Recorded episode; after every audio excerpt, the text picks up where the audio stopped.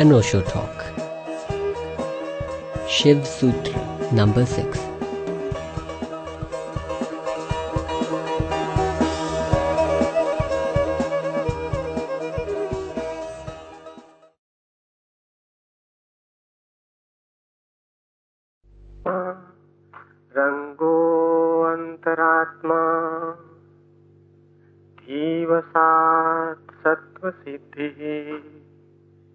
सिद्धः स्वतन्त्रभावः।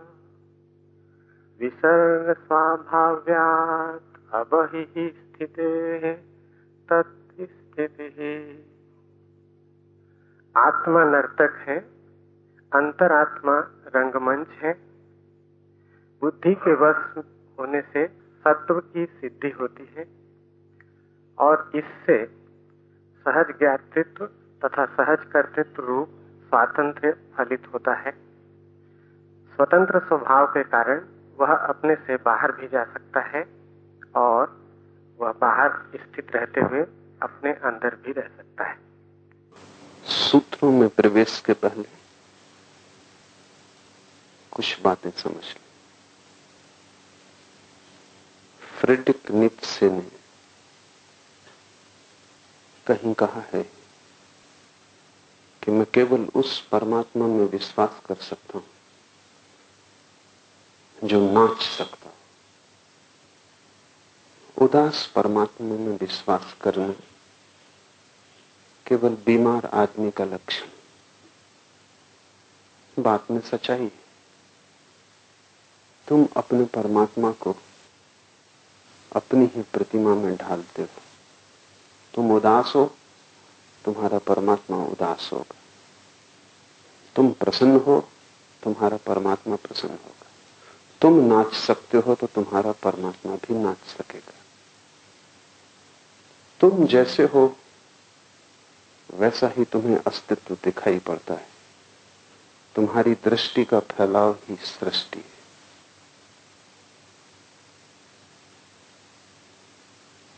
और जब तक तुम नाचते हुए परमात्मा में भरोसा न कर सको। तब तक जानना कि तुम स्वस्थ नहीं हुए। उदास, रोते हुए, रुग्ण परमात्मा की धारणा, तुम्हारी रुग्ण दशा की सूचक। है पहला सूत्र है आज का आत्मा नर्तक। है नर्तन के संबंध में कुछ और बातें समझ नर्तन अकेला ही एक कृत्य है, जिसमें कर्ता और कृत्य बिल्कुल एक हो जाते कोई आदमी चित्र बनाए तो बनाने वाला अलग और चित्र अलग हो जाता कोई आदमी कविता बनाए तो कवि और कविता अलग हो जाती कोई आदमी मूर्ति गढ़े तो मूर्तिकार और मूर्ति अलग हो जाती। सिर्फ़ नर्तन एकमात्र कृत्य है, जहाँ नर्तक और नृत्य एक होता है। उन दोनों को अलग नहीं किया जा सकता। अगर नर्तक चला जाएगा, नृत्य चला जाए। और अगर नृत्य खो जाएगा तो उस आदमी को जिसका नृत्य खो गया, नर्तक कहने का कोई अर्थ नहीं। वे दोनों संयुक्त इसलिए परमात्मा को नर्तक कहना सार्थक है। ये सृष्टि उससे भिन्न नहीं ये उसका नृत्य है। ये उसकी कृति नहीं है। ये कोई बनाई हुई मूर्ति नहीं है कि परमात्मा ने बनाया और वो अलग हो गया। प्रतिपल परमात्मा इसके भीतर मौजूद है। वो अलग हो जाएगा तो नर्तन बंद हो जाएगा। और ध्यान रहे कि नर्तन बंद हो जाएगा तो परमात्मा भी खो जाएगा, वो बच नहीं सकते।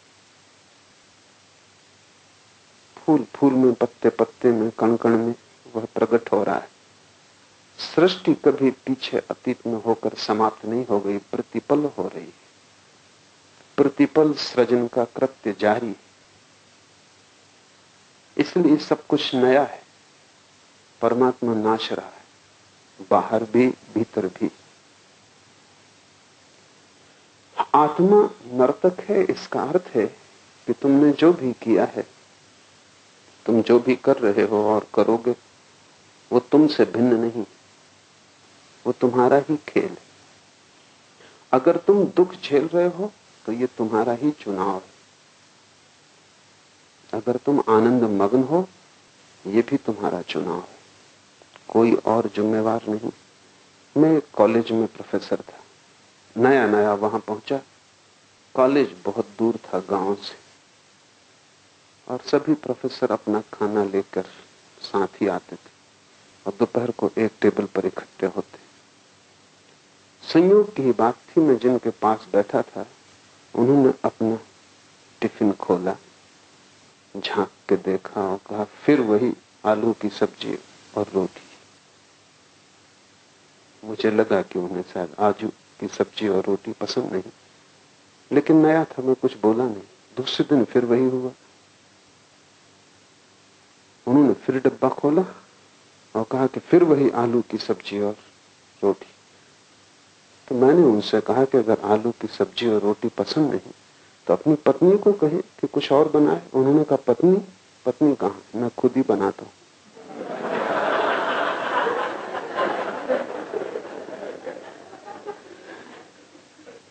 यही तुम्हारा जीवन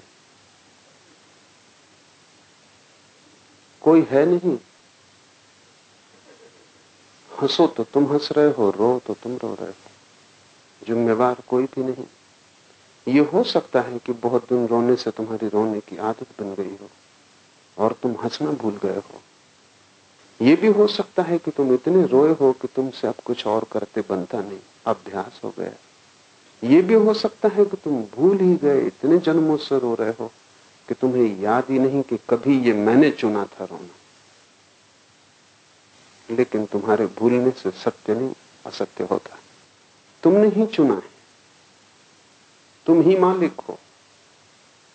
और इसलिए जिस क्षण तुम तय करोगे, उसी क्षण रोना रुक जाएगा। इस बोध से भरने का नाम ही कि मैं ही मालिक हूँ, मैं ही सृष्टा हूँ, जो भी मैं कर रहा हूँ, उसके लिए मैं ही जिम्मेवार हूँ, जीवन में क्रांति हो जाती जब तक तुम दूसरे को जिम्मेवार समझोगे, तब तक क्रांति असंभव क्योंकि तब तक तुम निर्भर रहोगे। तुम सोचते हो दूसरे तुम्हें दुखी कर रहे तो फिर तुम कैसे सुखी हो सकोगे?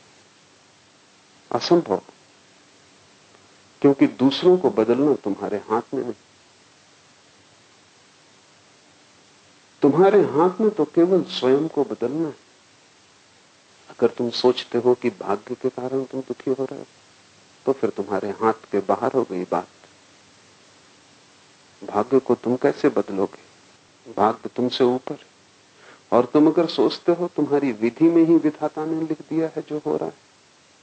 तो तुम एक परतंत्र यंत्र हो जाओगे, तुम आत्मवान न रहोगे। आत्मा का अर्थ ही यह है कि तुम स्वतंत्र हो। और चाहे कितनी ही पीड़ा तुम भोग रहे हो, तुम्हारे ही निर्णय का फल और जिस दिन तुम निर्णय बदलोगे, उसी दिन जीवन बदल जाएगा। फिर जीवन को देखने के ढंग पर सब कुछ निर्भर करता है। मैं मुल्ला नसुद्दीन के घर में मेहमान था। सुबह बगीचे में घूमते वक्त अचानक मेरी आँख पड़ी। देखा कि पत्नी ने एक प्याली नसरुद्दीन के सिर की तरफ़ फेंकी। लगी नहीं सिर में, दीवार से टकरा के चकनाचूर हो गई। नसरुद्दीन ने भी देख लिया कि मैंने देख लिया है। तो वो बाहर आया और उसने कहा, क्षमा करें। आप कहीं कुछ और ना सोच लें हम बड़े सुखी ऐसे कभी कभार पत्नी चीज़ें फेंकती है। मगर इससे हमारे सुख में कोई भेद नहीं पड़ता। मैं थोड़ा हैरान हुआ। मैंने पूछा, थोड़ा विस्तार से कहो। तो उसने कहा, अगर उसका निशाना लग जाता है तो वो खुश होती है, और अगर चूक जाता है तो मैं खुश होता वैसे हमारी खुशी में कोई भेद नहीं पड़ता है। और कभी कभी निशाना लगता है कभी कभी चूकता हम दोनों खुश हैं। ज़िंदगी को देखने के ढंग पर निर्भर करता है। तुम ही बनाते हो, फिर तुम ही देखते हो, फिर तुम ही व्याख्या करते हो। तुम बिल्कुल अकेले हो। तुम्हारे संसार में कोई दूसरा कभी प्रवेश नहीं करता। प्रवेश कर भी नहीं सकता। कोई प्रवेश भी करता है तो वो तुमने ही आज्ञा दी। इससे एक कठिनाई है, इसीलिए तुम इसे भूले हुए हो। कठिनाई यह है कि यह अनुभव करना कि मैं ही जिम्मेवार हूँ, तब तुम दुखी ना हो सकोगे। और अगर दुखी होना चाहते हो तो शिकायत ना कर सकोगे। और उन दोनों में बड़ा रस है। दुखी होने में भी बड़ा रस है। क्योंकि जब तुम दुखी होते हो, तब तुम शहीद होते हो। शहीदगी का बड़ा मज़ा है। जब तुम दुखी होते हो, तब तुम सहानुभूति मांगते हो। सहानुभूति में बड़ा रस है। इसलिए तो लोग अपने दुख की कथा एक दूसरे को बढ़ा चढ़ा के सुनाते रहते क्या कारण होगा कि लोग दुख की इतनी कथा सुनाते रहते कोई सुनना भी नहीं चाहता। कौन उत्सुक है तुम्हारे दुख में? और दुख की बातें सुन के दूसरा भी उदास ही होगा। कोई दूसरे के जीवन में फूल तो नहीं खिल जाएँगे। लेकिन तुम सुनाए जा रहे हो। और दूसरा तभी तक सुनता है जब तक उसे आशा रहती कि तुम भी उसकी सुनोगे। अन्यथा वो खिसक जाएगा तुम उन्हीं आदमियों को कहते हो कि उबाने वाले हैं जो तुम्हें बोलने का मौका ही नहीं देते। तो एक समझौता है, तुम हमें उबाओ, हम तुम्हें उबाएँ। तुम अपने दुख की कथा कह के हमें परेशान करो, हम अपने दुख की कथा कह के तुम्हें परेशान करें और बराबर हो जाएँ। क्यों आदमी दुख की इतनी चर्चा करता है? क्या कारण? सहानुभूति की अपेक्षा रखता है। दुख की बात करेगा तो कोई पुचकारेगा सहलाएगा, कोई कहेगा कि बड़े दुखी हो। दूसरे का प्रेम मांग रहे हो तुम दुख के द्वारा। इसलिए दुख में तुम्हारा बड़ा इन्वेस्टमेंट है। उसमें तुमने बहुत अपनी संपत्ति लगाई। जब भी तुम दुखी होते हो, तभी तुम्हें थोड़ी सी आशा चारों तरफ़ से मिलती। लोग तुम्हें सहारा देते, मालूम पड़ते हैं, सहानुभूति दिखलाते प्रेम तुम्हें जीवन में मिला नहीं है और सहानुभूति कचरा है। लेकिन प्रेम के लिए वही निकटतम परिपूरक है, जिसको असली सोना न मिला हो। वो फिर नकली सोने से काम चलाने लगता है। सहानुभूति, नकली प्रेम। आकांक्षा तो प्रेम की थी, लेकिन प्रेम को तो अर्जित करना होता है। क्योंकि प्रेम केवल उसी को मिलता है जो प्रेम दे सकता है। प्रेम दान का प्रतिफल तुम देने में असमर्थ हो, तुम सिर्फ़ मांग रहे हो। तुम भिकमंगे हो, तुम सम्राट नहीं। और मांगते हो तो जितने ज़्यादा दुखी हो, उतनी ही आसानी हो जाती। भिकमंगे को रास्ते पे देखो। वो झूठे घाव अपने शरीर पर बनाए हुए। वो घाव असली नहीं, वो मवाद ऊपर से लगाई गई। लेकिन जब वो बिल्कुल दुख से भरा होता, तब तुमको भी ना करना मुश्किल हो जाता। गिलानी होती, अहंकार को चोट लगती कितने दुखी आदमी को कैसे ना करो। अगर वो स्वस्थ तगड़ा तो तुम भी कहोगे कि मुस्तंदे हो, कुछ करो।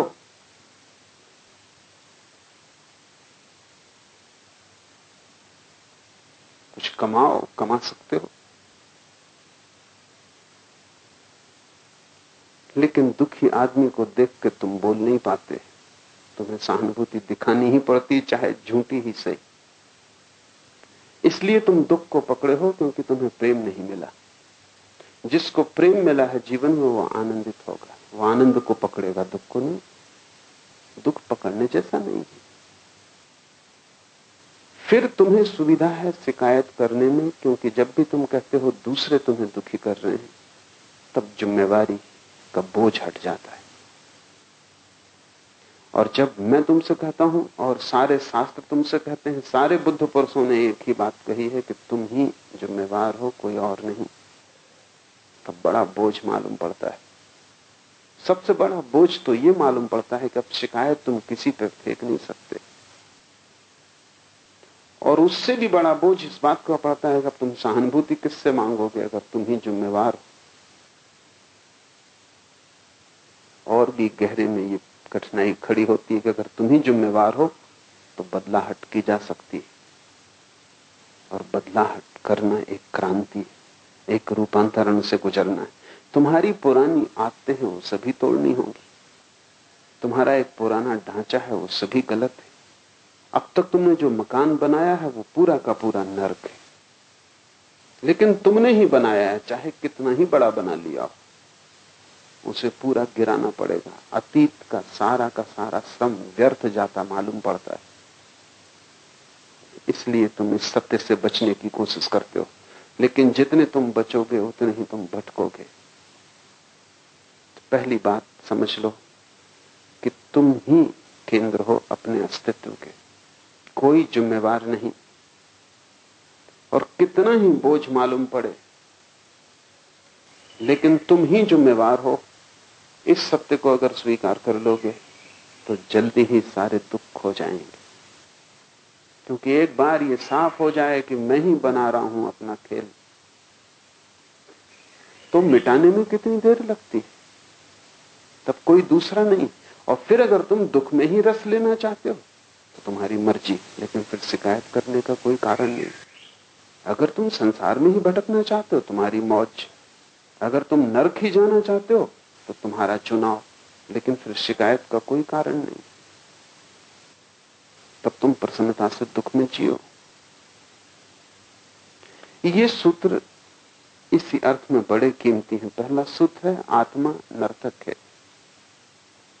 तुम्हारे कृत्य और तुम्हारा अस्तित्व अलग अलग नहीं। तुम्हारे कृत्य तुम्हारे ही अस्तित्व से निकलते जैसे नृत्य निकलता है नर्तक से। और नर्तक अगर चिल्लाने लगे कि मैं इस नृत्य से परेशान हूँ, मैं इसे नहीं करना चाहता तो तुम क्या कहोगे? तुम कहोगे, रुक जाओ, ठहर जाओ। कौन तुमसे कहता है कि नाचो?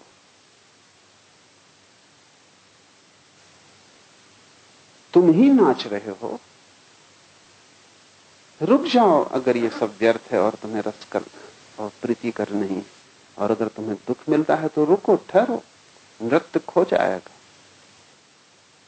आत्मा नर्तक है, इसका अर्थ यह है कि तुमने जो भी किया है, तुमने ही किया, तुमसे ही निकला है।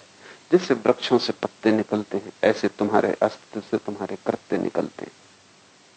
रुक जाओ और कृत्य खो जाएँगे। और दूसरी बात समझ लेनी ज़रूरी है। आत्मा नर्तक है। अगर तुम्हारे दुख के नृत्य को इस विषाद और संताप से भरे जीवन को तुम रोक दोगे तो नर्तन तो नहीं रुकेगा, नर्तन का रूप बदलेगा। क्योंकि नर्तन तो रुक ही नहीं सकता, वो तुम्हारे जीवन का अंग है, वो तुम्हारा स्वभाव है, नाचते तो तुम रहोगे ही, लेकिन तब आँसू नहीं होंगे, मुस्कुराहट होगी। तब तुम्हारे नृत्य में एक गीत होगा, एक पुलक होगी, एक आनंद होगा, एक हर्षोन्माद होगा, एक मस्ती होगी। अभी तुम्हारा नृत्य नारकी तब स्वर्गीय होगा। मुसलमान फकीर हुआ इब्राहिम, कभी सम्राट था, फिर फकीर हुआ। वो भारत यात्रा पर आया था। और उसने एक साधु को पूछा, क्योंकि साधु उदास दिखा। अक्सर साधु उदास होते हैं, क्योंकि उनकी ज़िंदगी का रस उनकी गृहस्थी में था।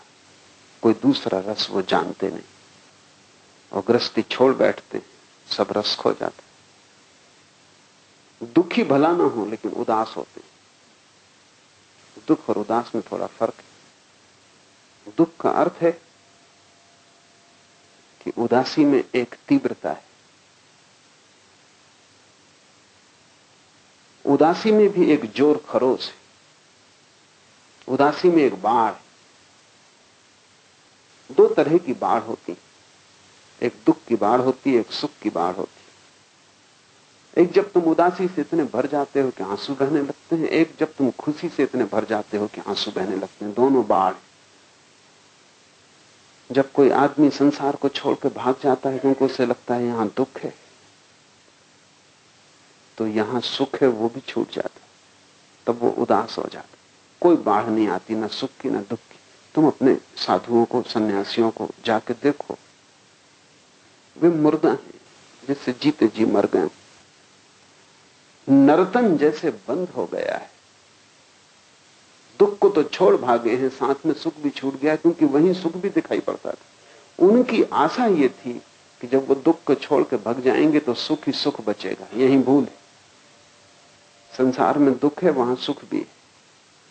तुम सुख को तो बचाना चाहते हो, दुख को छोड़ना चाहते हो, दुख को छोड़ के भगते हो, सुख भी छूट जाता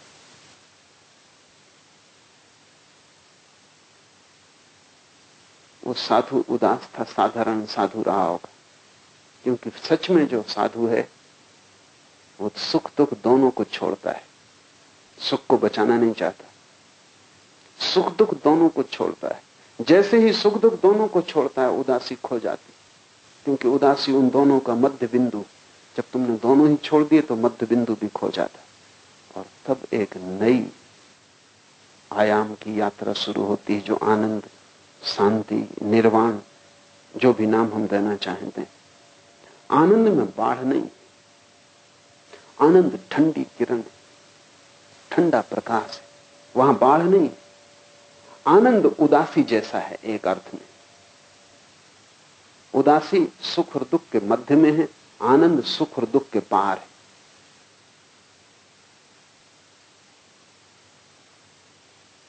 उदासी एक स्थिति है अंधकार की। जहाँ सब शिथिल हो गया, मृत्यु की। जहाँ सब आलस्य में पड़ गया।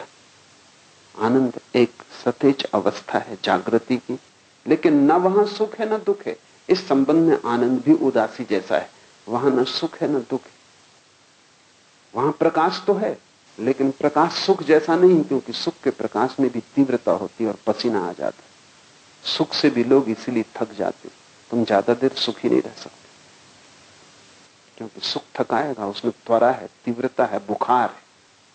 अगर तुम रोज रोज लाटरी मिलने लगे, तुम मरोगे। तुम ज़िंदा ना बचोगे। बस वो एक आध बार मिले तो ठीक।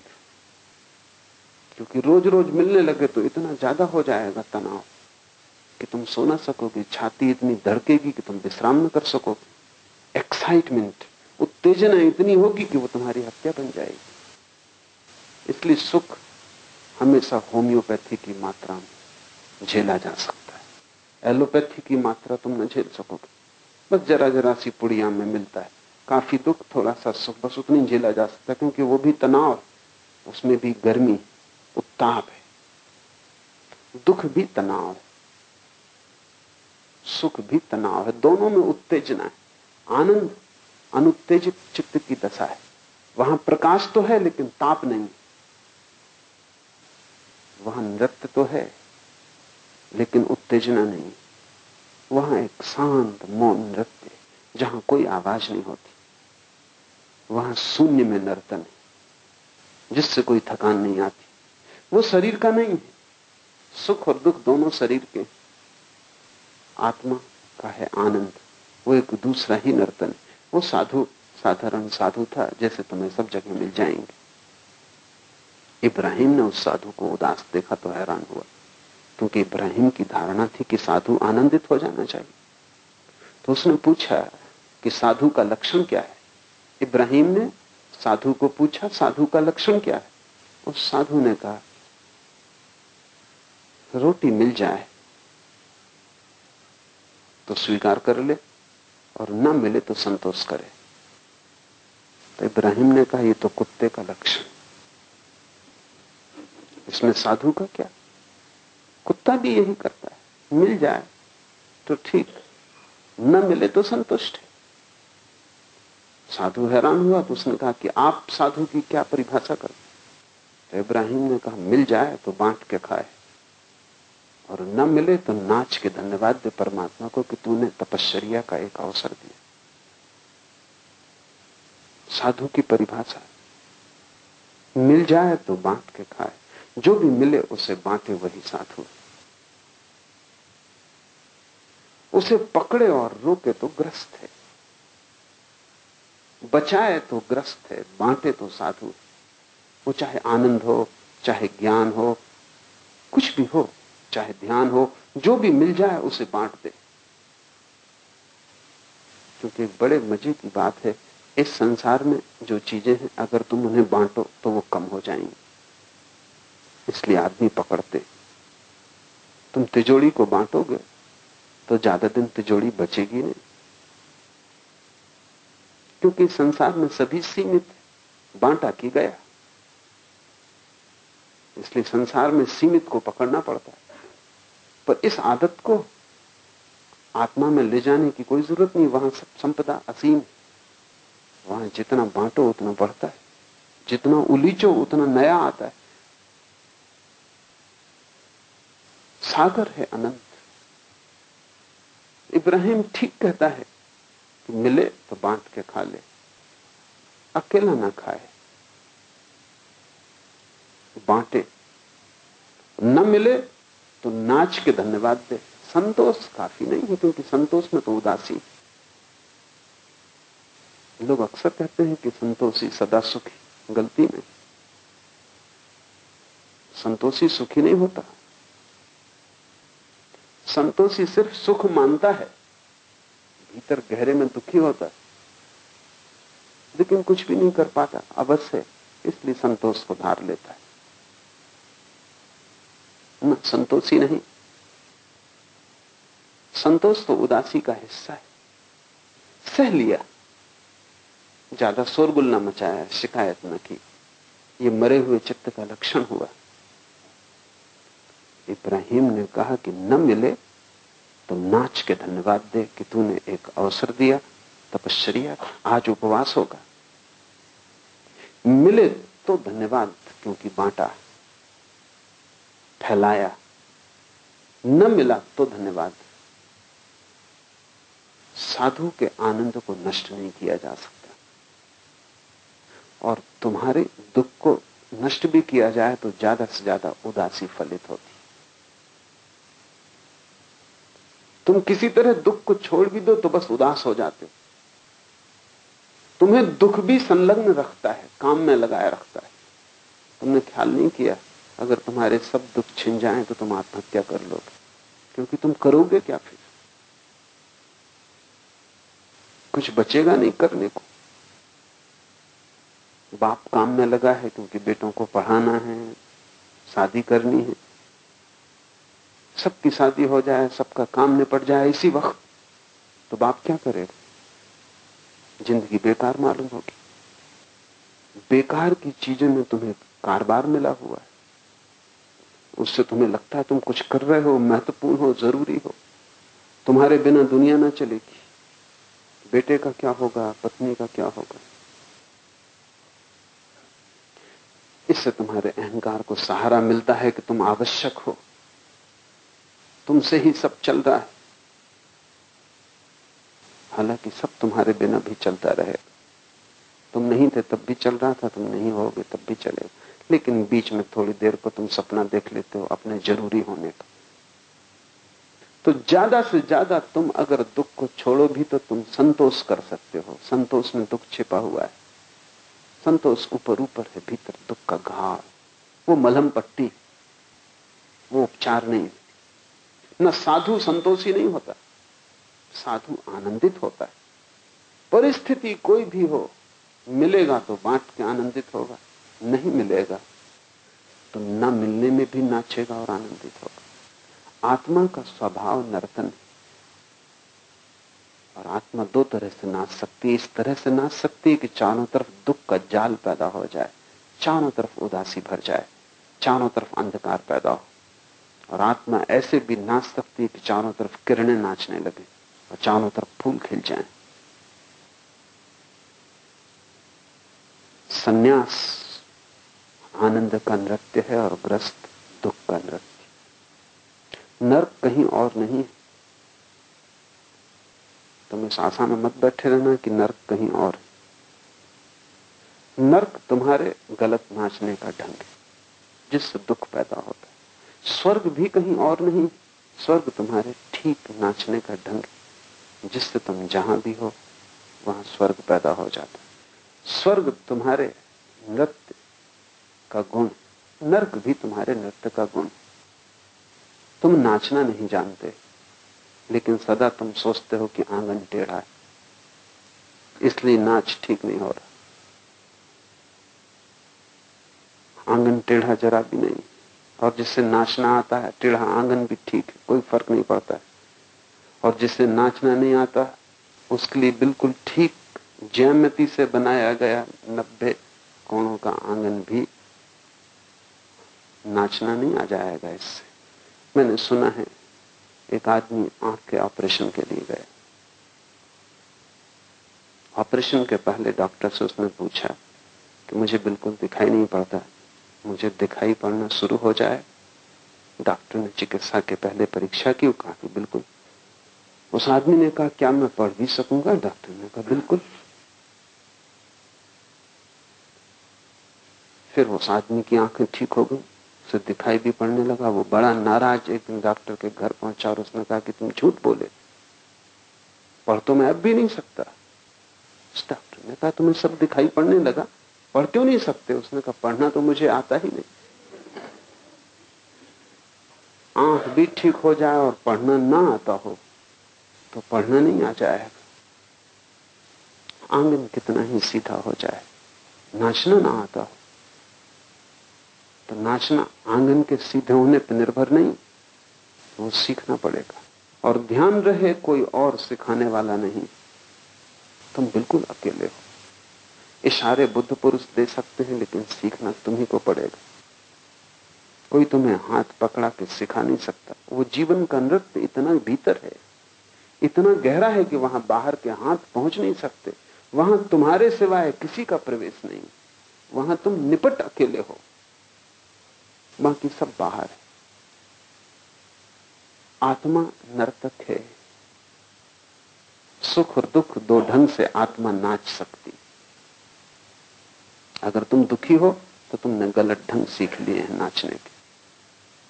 ढंग को बदलो। किसी को ऊपर दोष मत डालो। कोई शिकायत मत करो। जब तक शिकायत करोगे, तुम गलत ही नाचते रहोगे। क्योंकि तुम्हें यह ख्याल ही ना आएगा कि भूल मेरी है, सदा भूल दूसरे की। शिकायत बंद करो। अपनी तरफ़ देखो। और जहाँ जहाँ तुम्हें दुख पैदा होता है, खोजो, गौर से तुम्हारे भीतर ही उसके कारण मिलेंगे। उन कारणों को छोड़ दो। क्योंकि जिनसे दुख पैदा होता है, उन कारणों को किए जाने का प्रयोजन क्या है? जिससे सिर्फ़ जहर के फल लगते हो, उन बीजों को तुम क्यों बोए चले जाते हो? हर वर्ष क्यों फ़सल काट लेते हो बेहतर तो यह होगा कि तुम फ़सल ही ना बो तो भी ठीक रहेगा। खाली पड़ा रहे खेत तो भी बुरा नहीं। अच्छा ये होगा कि कुछ दिन खाली ही पड़ा रहे, ताकि पुराने सब बीज दग्ध हो जाएँ,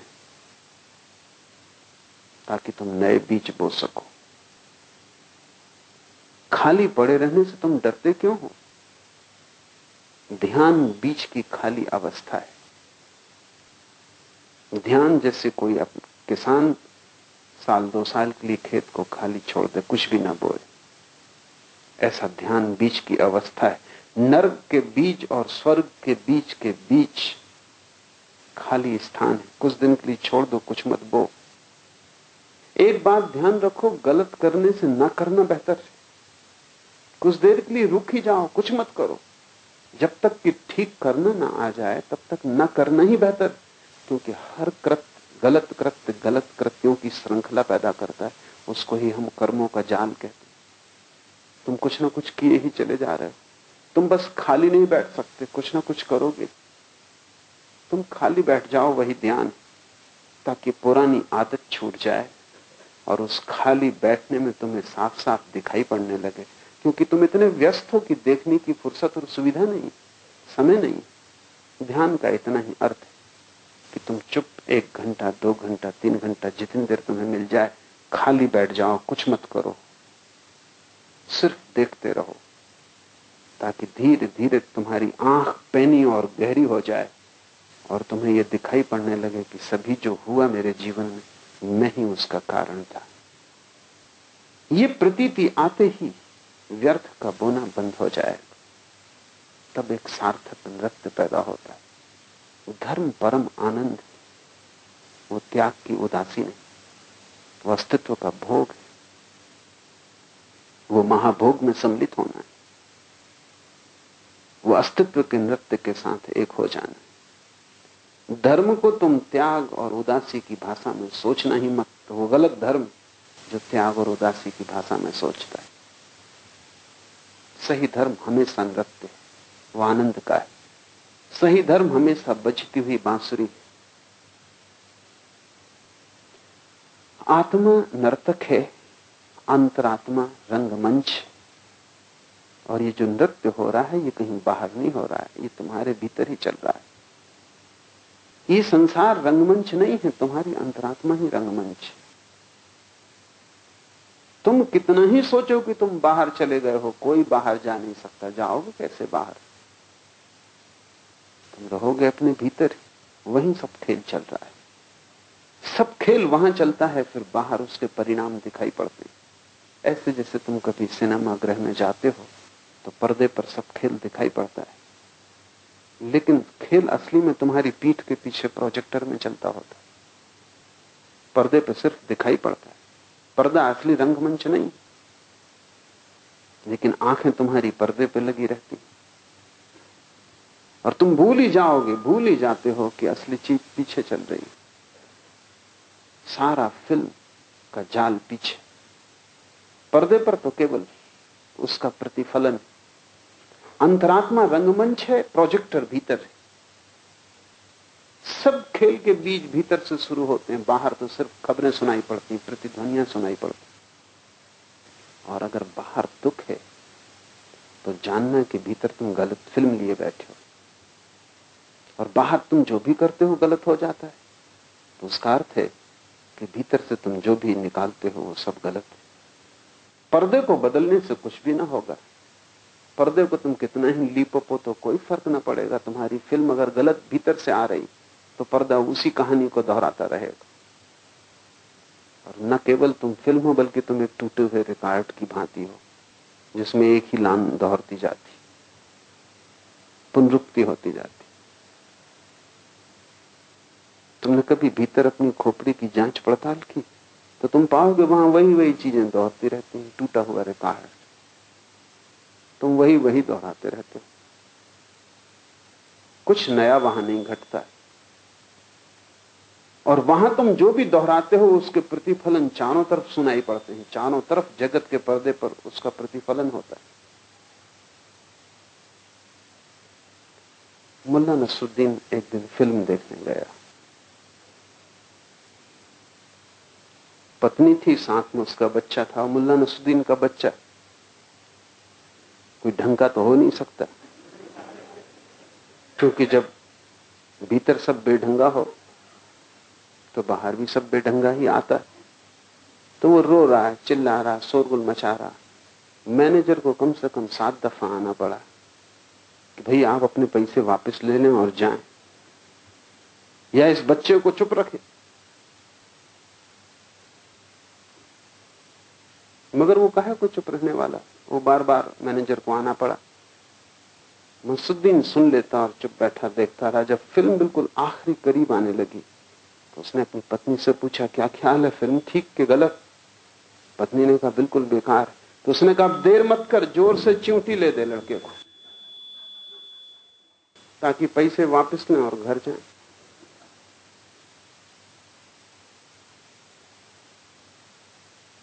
तुम बहुत दिन से देख रहे हो। कई जन्मों से देख रहे हो। सब गलत है। कब चिंटी लोग है। खुद को लेनी पड़ेगी। यहाँ कोई दूसरा नहीं। कब तुम जागोगे और वापस लौटोगे? और क्या ज़रूरत है इस गलत को देखने की जो तुम्हें कष्ट से भर रहा है? जो तुम्हें पीड़ा और बोझ दे रहा है। सिवाय संताप के और दुख स्वप्नों के जिससे कुछ भी पैदा नहीं होता। इस भवन को तुम छोड़ सकते हो। इस भवन में तुम अपने ही कारण रुके हो। क्यों देर कर रहे हो? अभी मन भरा नहीं। अगर मन न भरा हो तो फिर बुद्ध, महावीर, कृष्ण, शिव, जीसस, इनकी बकवास में क्यों पढ़ते हो? अगर मन न भरा हो तो इनकी बातें मत सुनो। इनसे दूर रहो, इनसे बचो। क्योंकि ये केवल उनके लिए ही सार्थक है जिनका मन भर गया हो और जिन्होंने फ़िल्म काफ़ी देख ली। जो उब गए वहाँ से, जो अब नर्क से बेचैन हो गए और एक स्वर्गीय नृत्य की आकांक्षा जिनमें जग गई, जिनकी अभीपसा परमात्मा के लिए लेकिन तुम्हारी मनोदशा ऐसी है कि तुम दो नावों में सवार होना चाहते उसी से तुम्हारा कष्ट और भी बढ़ जाता तुम इस संसार को भी भोगना चाहते हो, चाहे कितना ही दुख हो यहाँ, लेकिन थोड़ी आशा बनी रहती है कि सुख होगा, बस अब होने के ही करीब आशा टिकाए रखती और तुम्हारा अनुभव तुमसे कहता है कि होने वाला नहीं, क्योंकि कई दफ़ा तुम ये आशा कर चुके हो, सदा असफल गई। अनुभव तो बुद्धों के पक्ष में, आशा बुद्धों के खिलाफ है। और तुम दोनों से भरे और दो नावें तो आशा की नाव पर भी तुम एक पैर रखे रहते हो कि शायद थोड़ी देर और। इस स्त्री से सुख नहीं मिला तो शायद दूसरी स्त्री से मिल जाए। इस बेटे से सुख नहीं मिला तो दूसरे बेटे से मिल जाए। इस धंधे में सफलता नहीं मिली तो दूसरे धंधे में मिल जाए। तुम सदा आसपास की चीज़ें बदलते रहते हो। इस मकान में सुख नहीं तो दूसरे मकान में मिल जाए।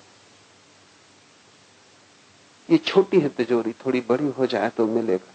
तुम कुछ ना कुछ आसपास बदलते रहते हो, पर्दे में फ़र्क करते रहते हो।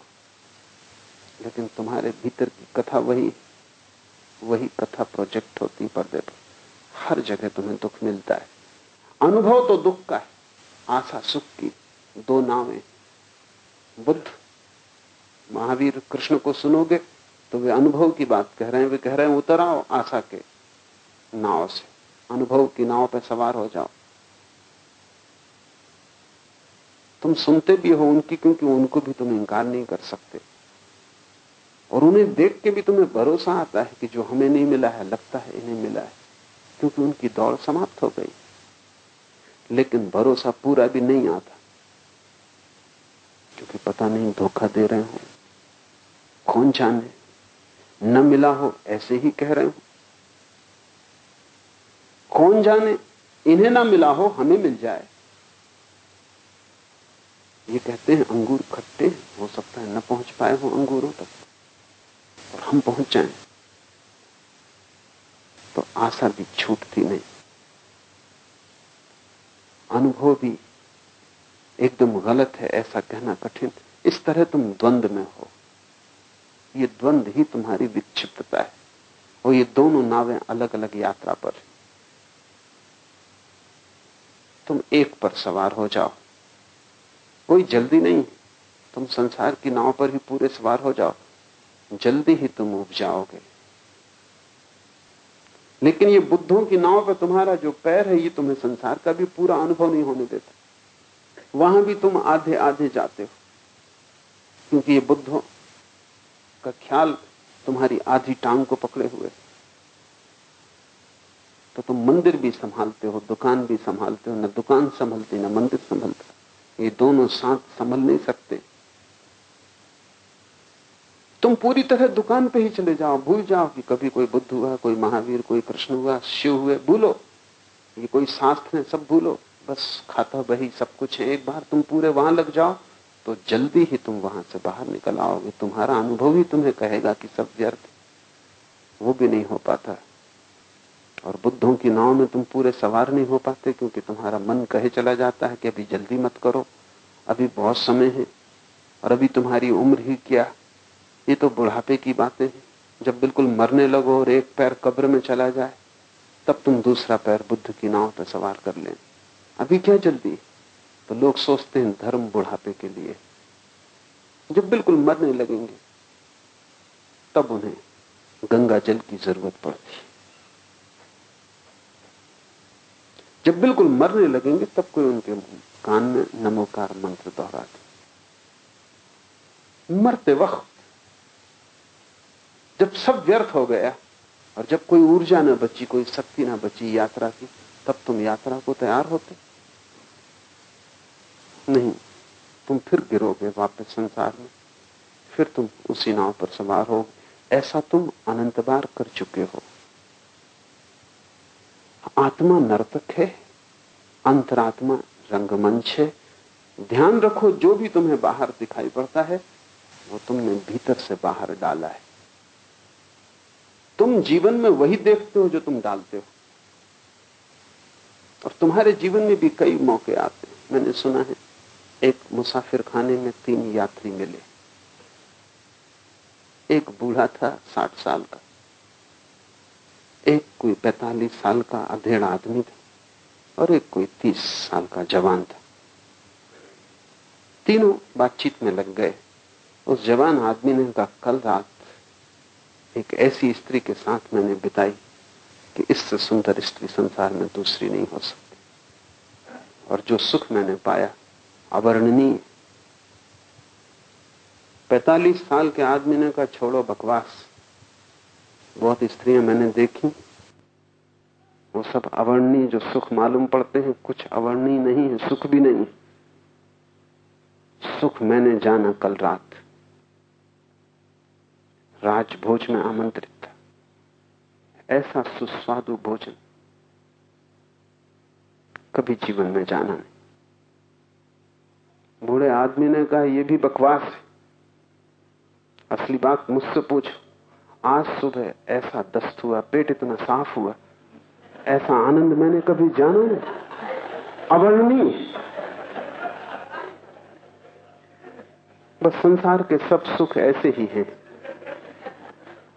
उम्र के साथ बदल जाते लेकिन तुम ही भूल जाते हो। तीस साल की उम्र में काम वासना बड़ा सुख देती मालूम पड़ती। पैतालीस साल की उम्र में भोजन ज़्यादा सुखद हो जाता। इसलिए अक्सर चालीस पैतालीस के पास लोग मोटे होने लगते। साठ साल के करीब भोजन में कोई रस नहीं रह जाता। सिर्फ़ पेट ठीक से साफ़ हो जाए। तो जो समाधि सुख मिलता है, वो किसी और चीज़ में। तीनों ही ठीक कह रहे हैं क्योंकि संसार के सुख बस ऐसे ही है। इन सुखों के लिए हम कितने जीवन गंवाए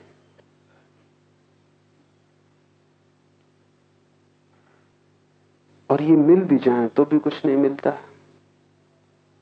क्या मिलेगा? अंतरात्मा रंगमंच है।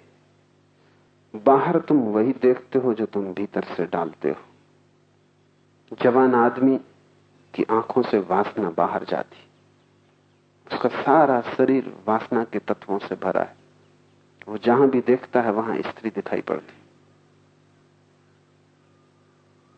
सब तरफ़ काम वासना ही उसे पकड़ लेती। मुल्ला नसरुद्दीन जवान था। पत्नी के साथ एक चित्रों की प्रदर्शनी थी, वहाँ गया। नई नई शादी थी। और जगह जगह घूमने का ख्याल था। प्रदर्शनी में बड़े कीमती चित्र थे। एक चित्र के पास नसरुद्दीन रुक गया और देर तक ठहरा रहा। भूल ही गया कि पत्नी भी साथ है। चित्र एक नग्न स्त्री का था।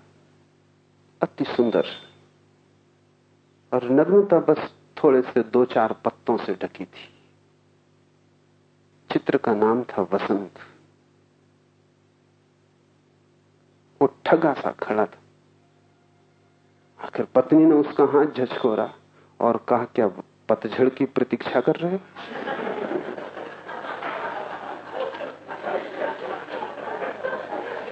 पर ऐसा ही आदमी का मन है। पत्नी ठीक ही पहचानी, पत्नियाँ अक्सर ठीक पहचान देती। तुम्हारे भीतर जो ज़ोर मार रहा हो, वही चारों तरफ़ का संसार हो जाता है। तुम उसे रंगते हो। हमारे पास एक शब्द है, बड़ा बहुमूल्य। दुनिया की किसी भाषा में वैसा शब्द खोजना कठिन है, वो है राग। राग का मतलब आसक्ति भी होता है, राग का मतलब रंग भी होता है।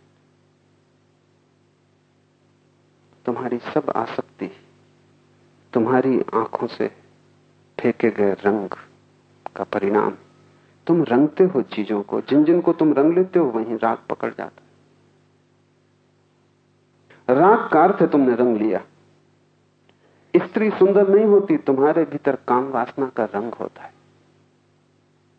तो स्त्री सुंदर दिखाई पड़ती। छोटे बच्चे को कोई फ़िक्र नहीं है। अभी काम वासना का रंग पका नहीं। बूढ़े का रंग जा चुका वो तुम्हारी मूर्ता पे हंसता है। हालाँकि यही मूर्ता उसने भी की है। तुम भी हंसोगे। लेकिन मूर्ता करते वक्त जो पहचान ले और समझ ले, वो जाग जाता है। मूर्ता का रंग जब चला जाए, तब हंसने में कोई बहुत अर्थ नहीं तब तो कोई भी हंसता है। लेकिन जब मूर्ता पकड़े हुए है और रंग ज़ोर में तब भी तुम जाग जाओ। और पहचान लो कि सब भीतर का ही खेल बाहर दिखाई पड़ रहा है। बाहर कुछ भी नहीं। कोरा पर्दा है। अंतरात्मा ही रंगमंच और वही प्रोजेक्टर है। और वहीं से हम सारा फैलाव कर रहे हैं। बुद्धि के वश होने से सत्व की सिद्धि होती है। और ये जो खेल चल रहा है तब तक चलता रहेगा। और तुम इसमें भटके रहोगे जब तक बुद्धि बस में ना हो। बुद्धि के वश में होने से सत्व की सिद्धि हो जाती। जैसे ही तुम्हें यह स्मरण आ जाए कि सारा खेल भीतर से चल रहा है तो फिर संसार को वश में करने की तुम फ़िक्र छोड़ दोगे। वो कभी किसी के वश में नहीं हुआ। वहाँ कुछ है भी नहीं। वहाँ केवल पर्दा है। तुम अपनी बुद्धि को वश में कर लो। और सारा संसार तुम्हारे वश में हो जाता है।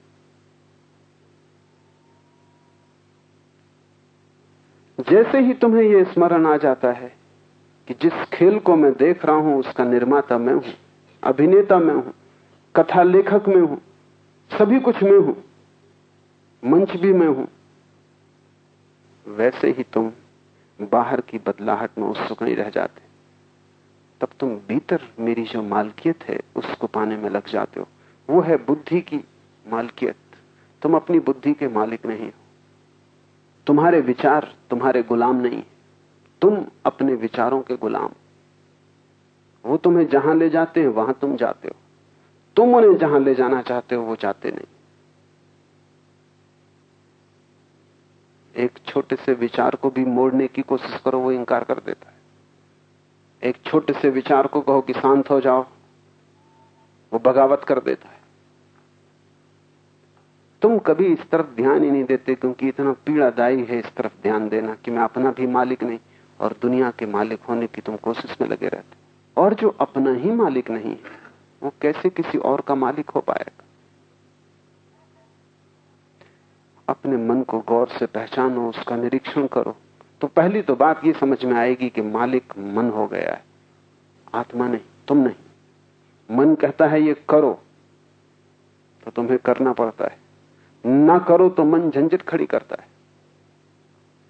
ना करो तो मन उदास होता है, उसकी उदासी, तुम्हारी उदासी बन जाती।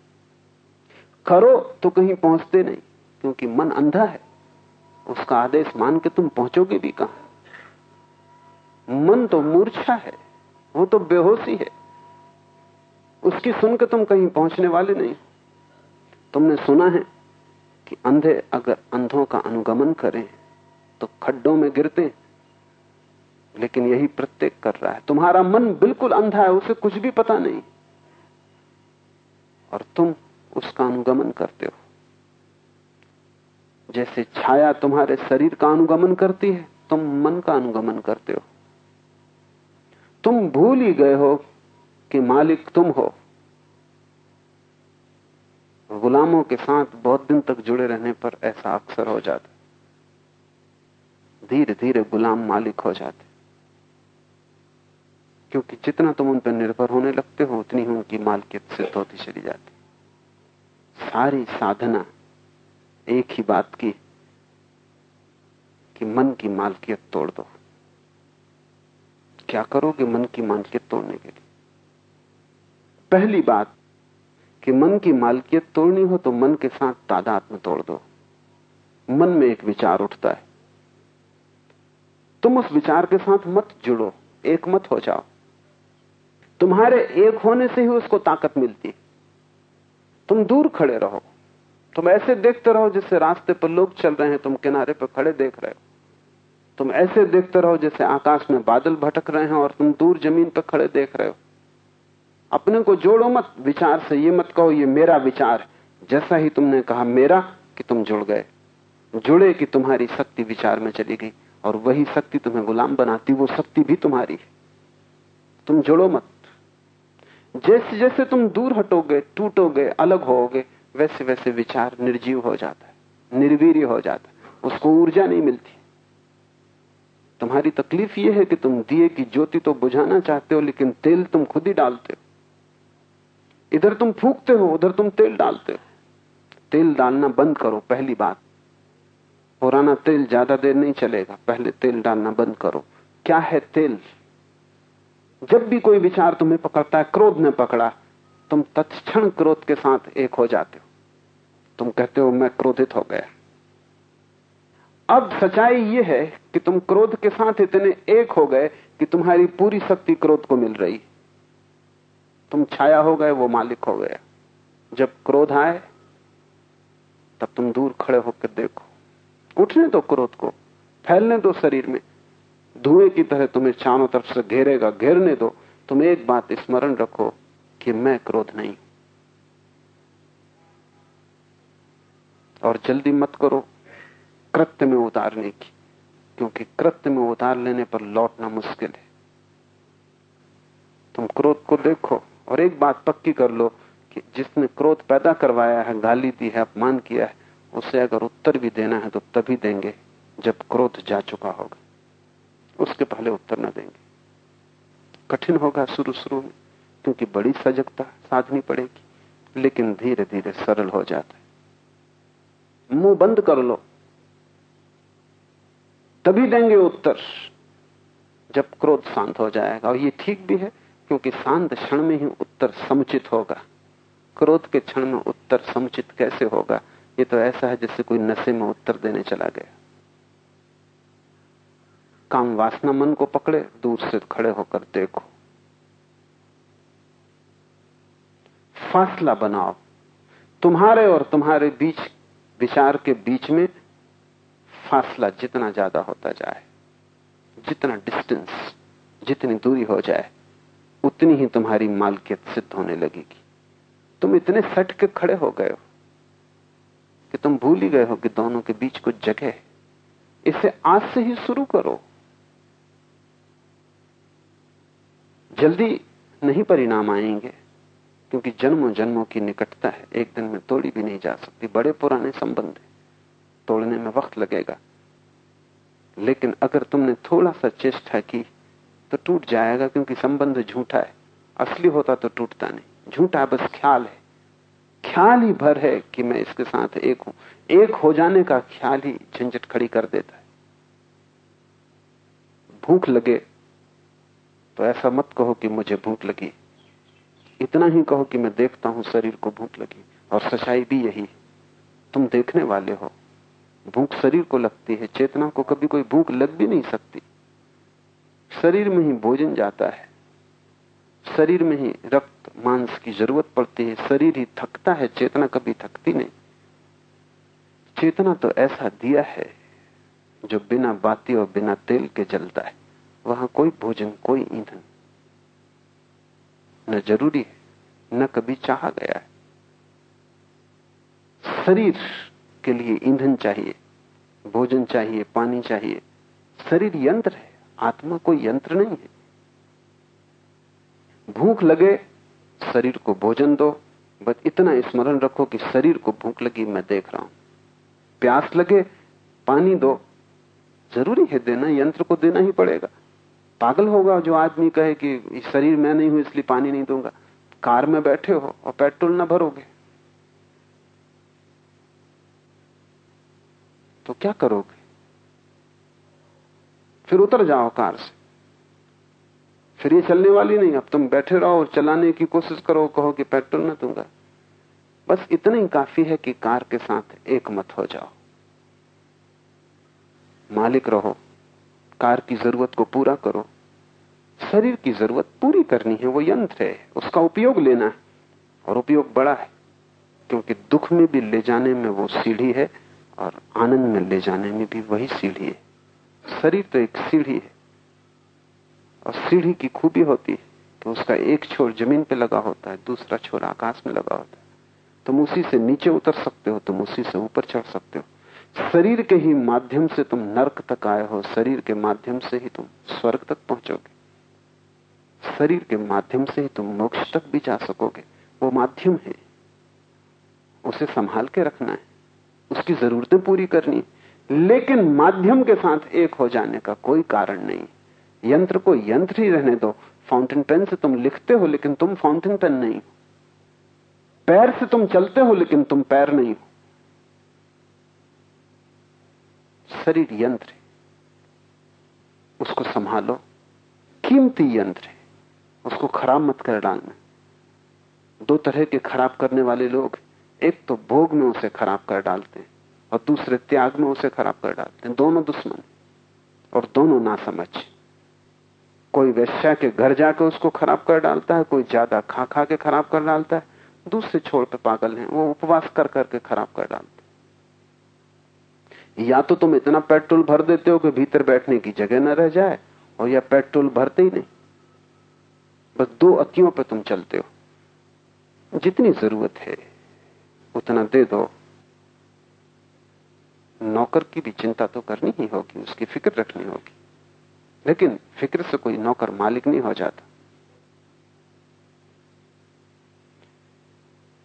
बुद्धि के वश होने से सत्व की सिद्धि होती है और जैसे जैसे तुम्हारी बुद्धि वश में आती जाएगी, जैसे जैसे तुम साक्षी होते जाओगे, वैसे वैसे तुम पाओगे कि भीतर का जो सत्व है, तुम्हारी जो आत्मा है, तुम्हारा जो वास्तविक अस्तित्व है, वो सिद्ध होने लगा।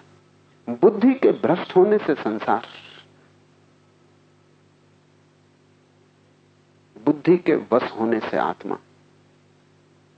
बुद्धि मालिक हो तो संसार। बुद्धि गुलाम हो जाए तो परमात्मा बुद्धि सीढ़ी है। उससे नीचे उतरना अनिवार्य नहीं, उससे तुम ऊपर भी जा सकते हो, लेकिन ऊपर तो केवल मालिक ही जा सकता है। गुलाम नीचे और नीचे और नीचे उतरता जाता है। और बुद्धि की गुलामी बड़ी खतरनाक है, क्योंकि वो एक की गुलामी नहीं, बुद्धि तो भीड़ है। अभी कहती, क्रोध करो क्षण भर बात कहती पश्चाताप करो। एक विचार कहता है, भोगो संसार, दूसरा विचार कहता है, जाओ, खोजो मोक्ष। एक विचार कहता है, धन इकट्ठा कर लो, चोरी भी करनी पड़े तो कोई हर्ज नहीं। दूसरा विचार कहता है, ये पाप है, ऐसा अनंत विचार है। और उन अनंत विचारों का जोड़ बुद्धि है। बुद्धि, अगर एक विचार होती तो भी जीवन में शांति हो सकती थी, लेकिन वो एक विचार भी नहीं, वो तो भीड़ है। तो बाज़ार है। बुद्धि की हालत ऐसी है जैसे कि स्कूल हो,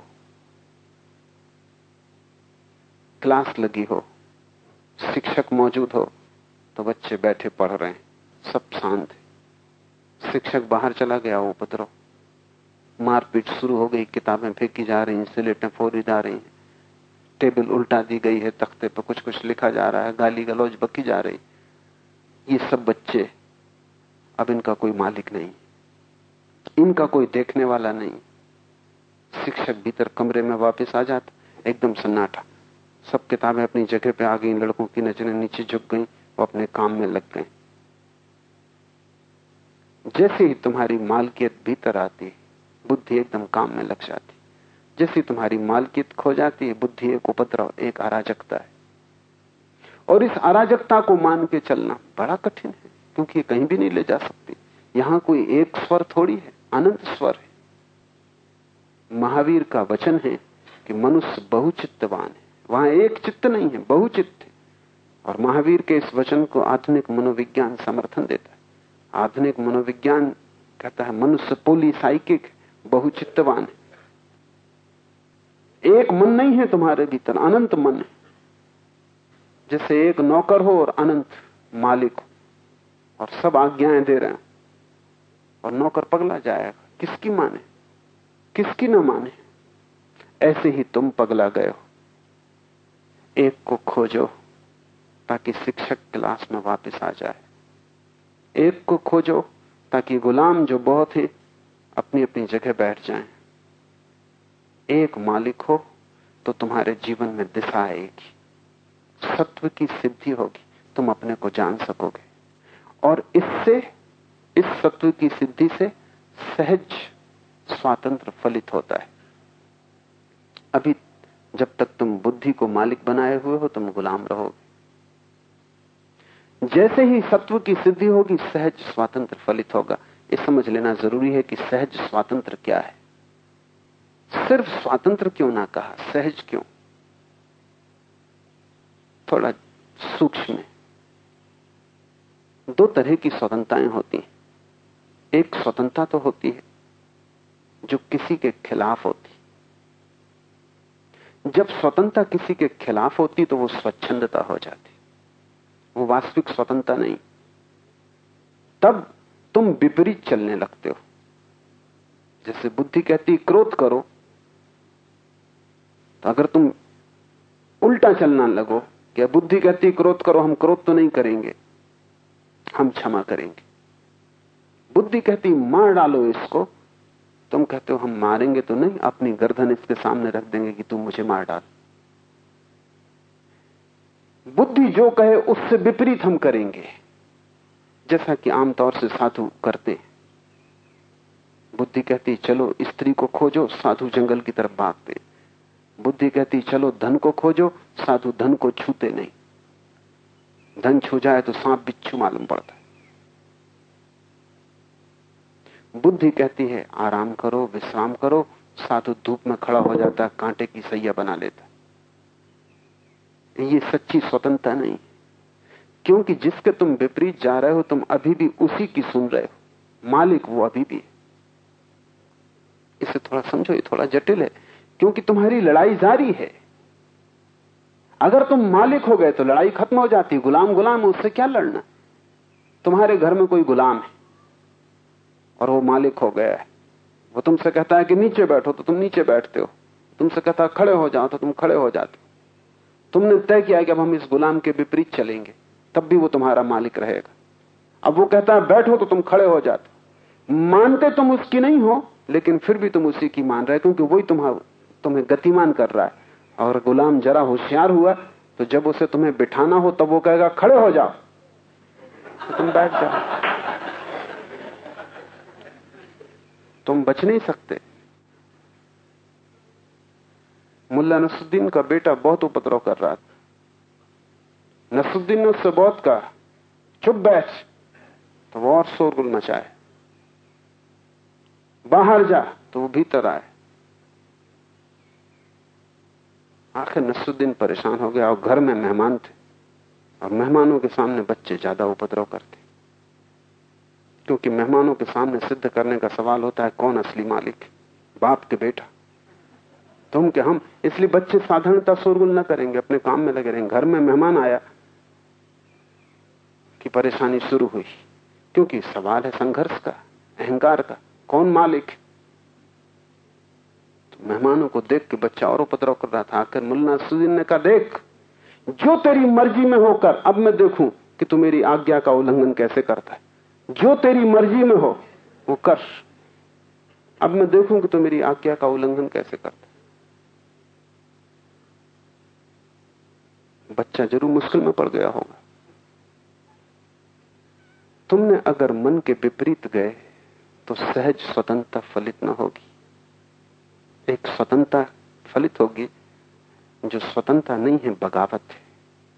विद्रोह है। लेकिन जिससे हम विद्रोह करते हैं, उससे हम बंधे रहते हैं। जिससे हम लड़ते हैं, उससे हमारा संबंध जुड़ा रहता है। मालिक हम अभी भी नहीं है। अभी भी इशारा वहीं से आता है। अब हम विपरीत करते हैं, लेकिन इशारा वहीं से आता है। तो तुम ब्रह्मचरी साधो, लेकिन इससे कोई फ़र्क नहीं पड़ता। तुम्हारा ब्रह्मचरी सिर्फ़ बगावत है, वो सहज नहीं काम वासना मन कह रहा था, तुमने कहा हम लड़ेंगे। ये लड़ाई लड़ाई गुलाम से कोई करता है? और जो लड़ाई गुलाम से करता है, वो गुलाम को अभी भी मालिक मान रहा है। लड़ाई मालिक से होती, गुलाम से क्या लड़ाई का सवाल है? इसलिए तुम्हारे साधु, चाहे तुमसे विपरीत हो, तुमसे भिन्न नहीं। तुम्हारे साधु तुमसे उल्टे जा रहे हो लेकिन जहाँ तक मन की मालकियत का सवाल है, रत्ती भर फ़र्क नहीं। सहज स्वतंत्रता बिल्कुल और बात है। सहज स्वतंत्रता का अर्थ ये, मैं मालिक हूँ, इसलिए अब मन की मानना या न मानना दोनों सवाल नहीं। मन के पक्ष में जाना या विपक्ष में जाना दोनों सवाल नहीं। अब मैं मन को आज्ञा देता हूँ। अब मैं आज्ञा मानता नहीं। आज्ञा मानने के दो ढंग हैं। मानू या विपरीत जाऊँ, लेकिन दोनों ढंग मानने के ही बुद्धि जब मालिक हो जाती तो उसकी मालकियत दो तरह की हो सकती नकारात्मक और विधायक। तुम चाहो ग्रस्त हो सकते हो तुम चाहो साधु हो सकते हो, लेकिन फ़र्क ना पड़ेगा। इसलिए तुम्हारे साधु ग्रस्त के उल्टे रूप शीर्षासन करते हुए कोई फ़र्क नहीं। और ग्रस्त से ज़्यादा तकलीफ़ में, क्योंकि पैर पर खड़े होना ज़्यादा आसान, सिर पर खड़े होना निश्चित ही ज़्यादा कठिन। नहीं तो प्रकृति तुम्हें सिर पे ही खड़ा हुआ बनाती। तुम जो कर रहे हो, वो उससे विपरीत कर रहे हैं।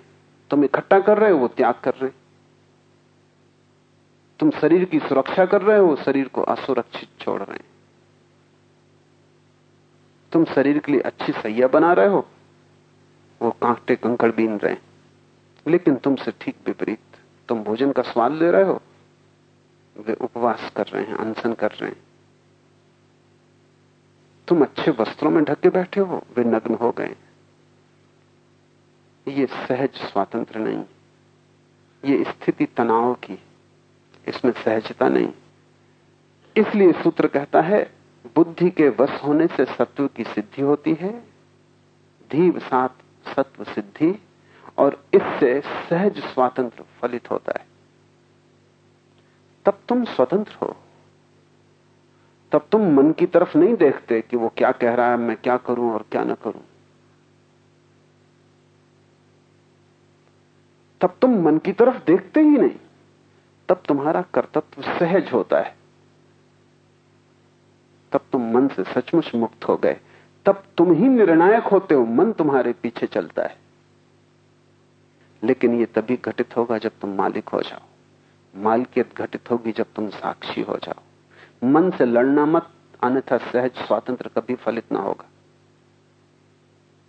तुम लड़े कि तुमने मन को अपने बराबर मान लिया। तुम जिससे लड़ोगे, उसको तुमने समान अधिकार दे दिया। कभी मित्र था, अब शत्रु हो गया। लेकिन तुम खड़े समान हो। मालिक समान नहीं होता। मालिक आकाश में होता है, नौकर ज़मीन पे होता है। मालकियत आ जाए तो स्वतंत्रता आती है वो सहज। और सहज स्वतंत्रता बड़ी अनूठी। सुना है मैंने, एक मुसलमान फकीर बाजीद हज की यात्रा को गया। तो उन्होंने तय किया था कि हम चालीस दिन का उपवास करेंगे। पाँच दिन उपवास के बीत गए थे और वे गाँव में पहुँचे। कोई सौ शिष्य बायजीत के साथ थे, वो बड़ा प्रतिष्ठित ज्ञानी था। दूर दूर तक उसकी ख्याति थी। जब वे गाँव में पहुँचे तो गाँव के बाहर लोगों ने आके खबर दी कि बाजी तुम्हारा एक भक्त है, उसने हद कर दी। गरीब आदमी एकदम गरीब आदमी सिवाय झोपड़े के उसके पास कुछ न था। उसने झोपड़ा बेच दिया। गाय, भैंस थी, वो बेच दी। उसके पास जो था, उसने सब बेच दिया और आज पूरे गाँव को भोजन पे बुलाया है तुम्हारे स्वागत।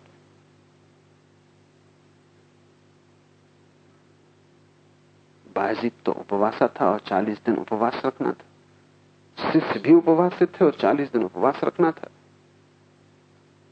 बाजीत पे तो कोई तनाव न हुआ, शिष्य बड़े तनाव से भर गए।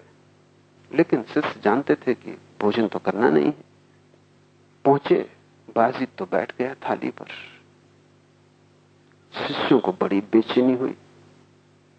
जब गुरु बैठ गया तो वे भी बैठे, लेकिन बड़ी गिलानी से। और उन्होंने कहा, क्या बाजीत भूल गया? क्या इतनी जल्दी स्मरण खो गया? या कि बाजीत भोजन के रस में आ गया? मना करना था। हम चालीस दिन का उपवास किए हुए हैं। जब तक हम हज की यात्रा पर पूरे न पहुँच जाएँ, वहीं जाके भोजन लेना है। और ये क्या बात हुई? व्रत लिया और पाँच दिन में टूट गया। लेकिन अब भीड़ के सामने कुछ कह भी ना सकते थे। भोजन कर लिया, लेकिन बड़ी गिनानी से किया, बड़ी तकलीफ़ से किया। और बायजीत की तरफ़ देखें तो बड़े हैरान हो बड़े मज़े से भोजन कर रहा है। कोई बेचैनी नहीं है, कोई तकलीफ़ नहीं। रात जब सब लोग चले गए तो शिष्य गुरु पे टूट पड़े, उन्होंने कहा याद हो गई। हम भोजन नहीं कर सकते थे और आपने किया, इसलिए आपके पीछे हमको भी करना पड़ा। बायजीत ने कहा, इतने परेशान क्यों होते हो? उसने इतने प्रेम से बनाया था कि उपवास तोड़ने जैसा था। और उसके प्रेम को तोड़ने से नुकसान ज़्यादा होता। उपवास के तोड़ने से कोई नुकसान नहीं हुआ। हम पाँच दिन और उपवास कर लेंगे। चालीस दिन पूरे करने, चालीस दिन, पैंतालीस दिन कर लेंगे। उसका प्रेम टूटता, उसे हम कभी ना जोड़ पाते। उसके हृदय को चोट लगती, उसको जोड़ने का कोई उपाय ना था, उपवास ही करना है ना। ये पाँच दिन भूल जाओ, आगे चालीस दिन फिर कर लेंगे। फ़र्क, शिष्य की स्वतंत्रता सहज नहीं। उनको तकलीफ़ जो हो रही वो ये कह रहे, मन की सुन ली। मन तो कह रहा था कि करो भोजन। हम लड़ रहे थे कि न करेंगे। मन की सुन ली, गुलामी आ गई। बायजीद मालिक, ये अपने हाथ में है कि उपवास रखना कि तोड़ना? इसमें मन की कोई बगावत नहीं है, मन से कोई विरोध नहीं है, मन का कोई मानना नहीं। हम मालिक है। उपवास रखना तो उपवास रखेंगे, नहीं रखना तो नहीं रखेंगे। निर्णय हमारा होगा। दोनों उपवासी थे। लेकिन दोनों के उपवास में बड़ा क्रांतिकारी फ़र्क है, मौलिक फ़र्क है। बायजीत की स्वतंत्रता सहज वो महल में ठहर सकता है निश्चिंत भाव से। वो झोपड़े में रुक सकता है निश्चिंत भाव से। लेकिन बायजीत के शिष्य अगर महल में रुकना पड़े तो कठिनाई में पड़ जाएँगे कि तो भोग हो गया। ये बड़े मज़े की बात है। कभी तुमको महल पकड़े रखता है, कभी झोपड़ा पकड़ लेता है, लेकिन पकड़ नहीं जाती। बायजीत दोनों तरफ़ जा सकता है। स्वतंत्रता उसकी सहज। उसे कोई रोकने वाला नहीं। निर्णय उसकी अपनी अपनी आत्मा का होगा। निर्णायक आत्मा है। सहज स्वतंत्रता तभी फलित होती है, जब सत्व की सिद्धि होती है। उसके पहले सब स्वतंत्रताएँ झूठी होंगी। स्वतंत्र स्वभाव के कारण वो अपने से बाहर भी जा सकता है। और वह बाहर स्थित रहते हुए अपने अंदर भी रह सकता है। ये बड़ा कीमती सूत्र है। स्वतंत्र स्वभाव के कारण वो अपने से बाहर भी जा सकता है। कबीर कपड़ा बुनते रहे, जुलाहे थे, जुलाहे बने रहे। शिष्यों ने बहुत बार कहा कि अभी शोभा नहीं देता कि आप कपड़ा बुनो, कि आप बाज़ार में बेचने जाओ। आप ग्रस्त नहीं हो। कबीर हँसते। वो कहते, सभी उसी का खेल है। बाहर और भीतर एक है। ये हमारी समझ में नहीं आ सकता, क्योंकि हमें बाहर पकड़े हुए है। इतने ज़ोर से पकड़े हुए हैं कि बाहर और भीतर एक कैसे हो सकता है? जैन फकीरों ने कहा है, संसार और मोक्ष एक है। हम एकदम घबरा जाएँगे। ऐसा कैसे हो सकता है? संसार हमें पकड़े संसार से हम पीड़ित हैं। मोक्ष इसके विपरीत है। जहाँ हम मुक्त होंगे, शांत होंगे, आनंदित होंगे, सुखी होंगे, जहाँ कोई दुख ना होगा। हमारा मोक्ष हमारे संसार की विपरीत होने वाला है। लेकिन जब कोई व्यक्ति मुक्त होता है तो इस जगत में कोई चीज़ विपरीत नहीं रह जाती, सब विपरीत समाप्त हो जाती। जब कोई व्यक्ति मुक्त होता है तो बाहर और भीतर का फासला खो जाता है, क्योंकि सारा फासला अहंकार की दीवाल का है। क्या बाहर और क्या भीतर? बीच में अहंकार खड़ा है, उससे दीवाल बनी। जिससे कि हमें मिट्टी के मटके को लेकर पानी में चले जाएँ, नदी में पानी भर लें तो हम कहेंगे, ये मटके के भीतर पानी, ये मटके के बाहर नदी। लेकिन फासला क्या है? सिर्फ़ एक मिट्टी की दीवार वो मिट्टी की दीवार टूट गई तो बाहर क्या होगा? भीतर क्या होगा? जो बाहर है वही भीतर जो भीतर है वही बाहर इसलिए कबीर कहते हैं, उठना, बैठना मेरी पूजा। चलना, फिरना मेरी उपासना। अब कबीर मंदिर नहीं जाते, क्योंकि अब दुकान और मंदिर में कोई फासला नहीं। अब कबीर बाज़ार से नहीं भागते हिमालय। अब बाज़ार और हिमालय में कोई फासला नहीं। अब कबीर अपने घर को भी छोड़ के नहीं भागते, क्योंकि अब अपना और पराये में भी कोई फासला नहीं है। भाग के भी कहाँ जाओगे अहंकार के गिरते ही सारे फासले गिर जाते न कुछ बाहर है तब, न कुछ भीतर है।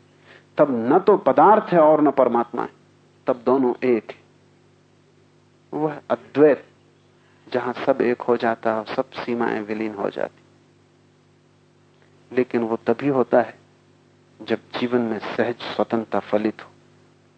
तो ऐसा व्यक्ति स्वतंत्र स्वभाव के कारण वो अपने से बाहर भी जा सकता है और वो अपने बाहर स्थित रहते हुए अंदर भी रह सकता है।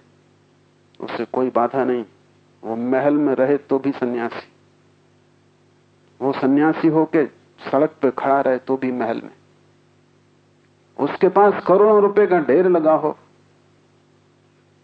तो भी वो अपरिग्रही। और उसके पास कुछ भी ना हो तो भी उससे बड़ा परिग्रही नहीं, क्योंकि सारा संसार उसका है। पर कठिन है हमें पहचानना, क्योंकि हम एक हिस्से से परिचित वो जो घड़े के भीतर जल है। घड़े के बाहर वो अलग मालूम होता है। तुम्हारे भीतर जो छिपा है, वही तुम्हारे बाहर भी है।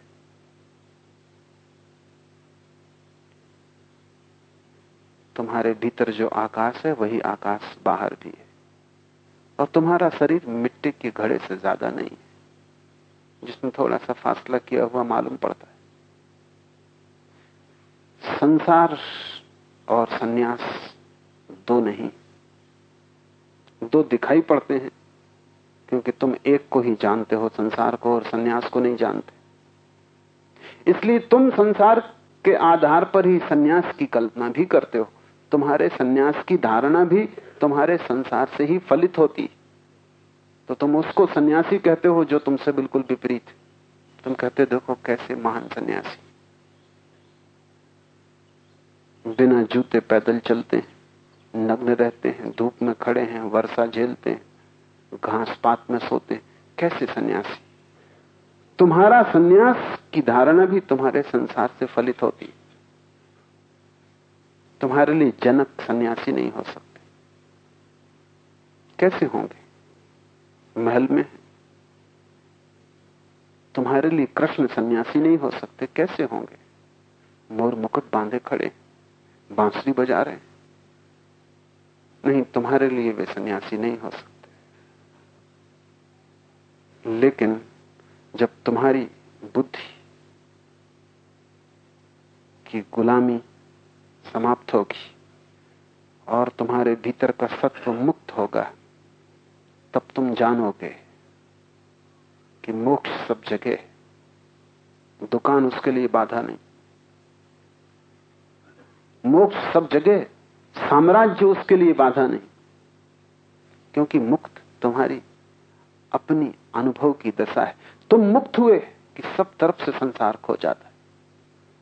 बाहर भीतर सब एक है। पूजा और दुकान बराबर।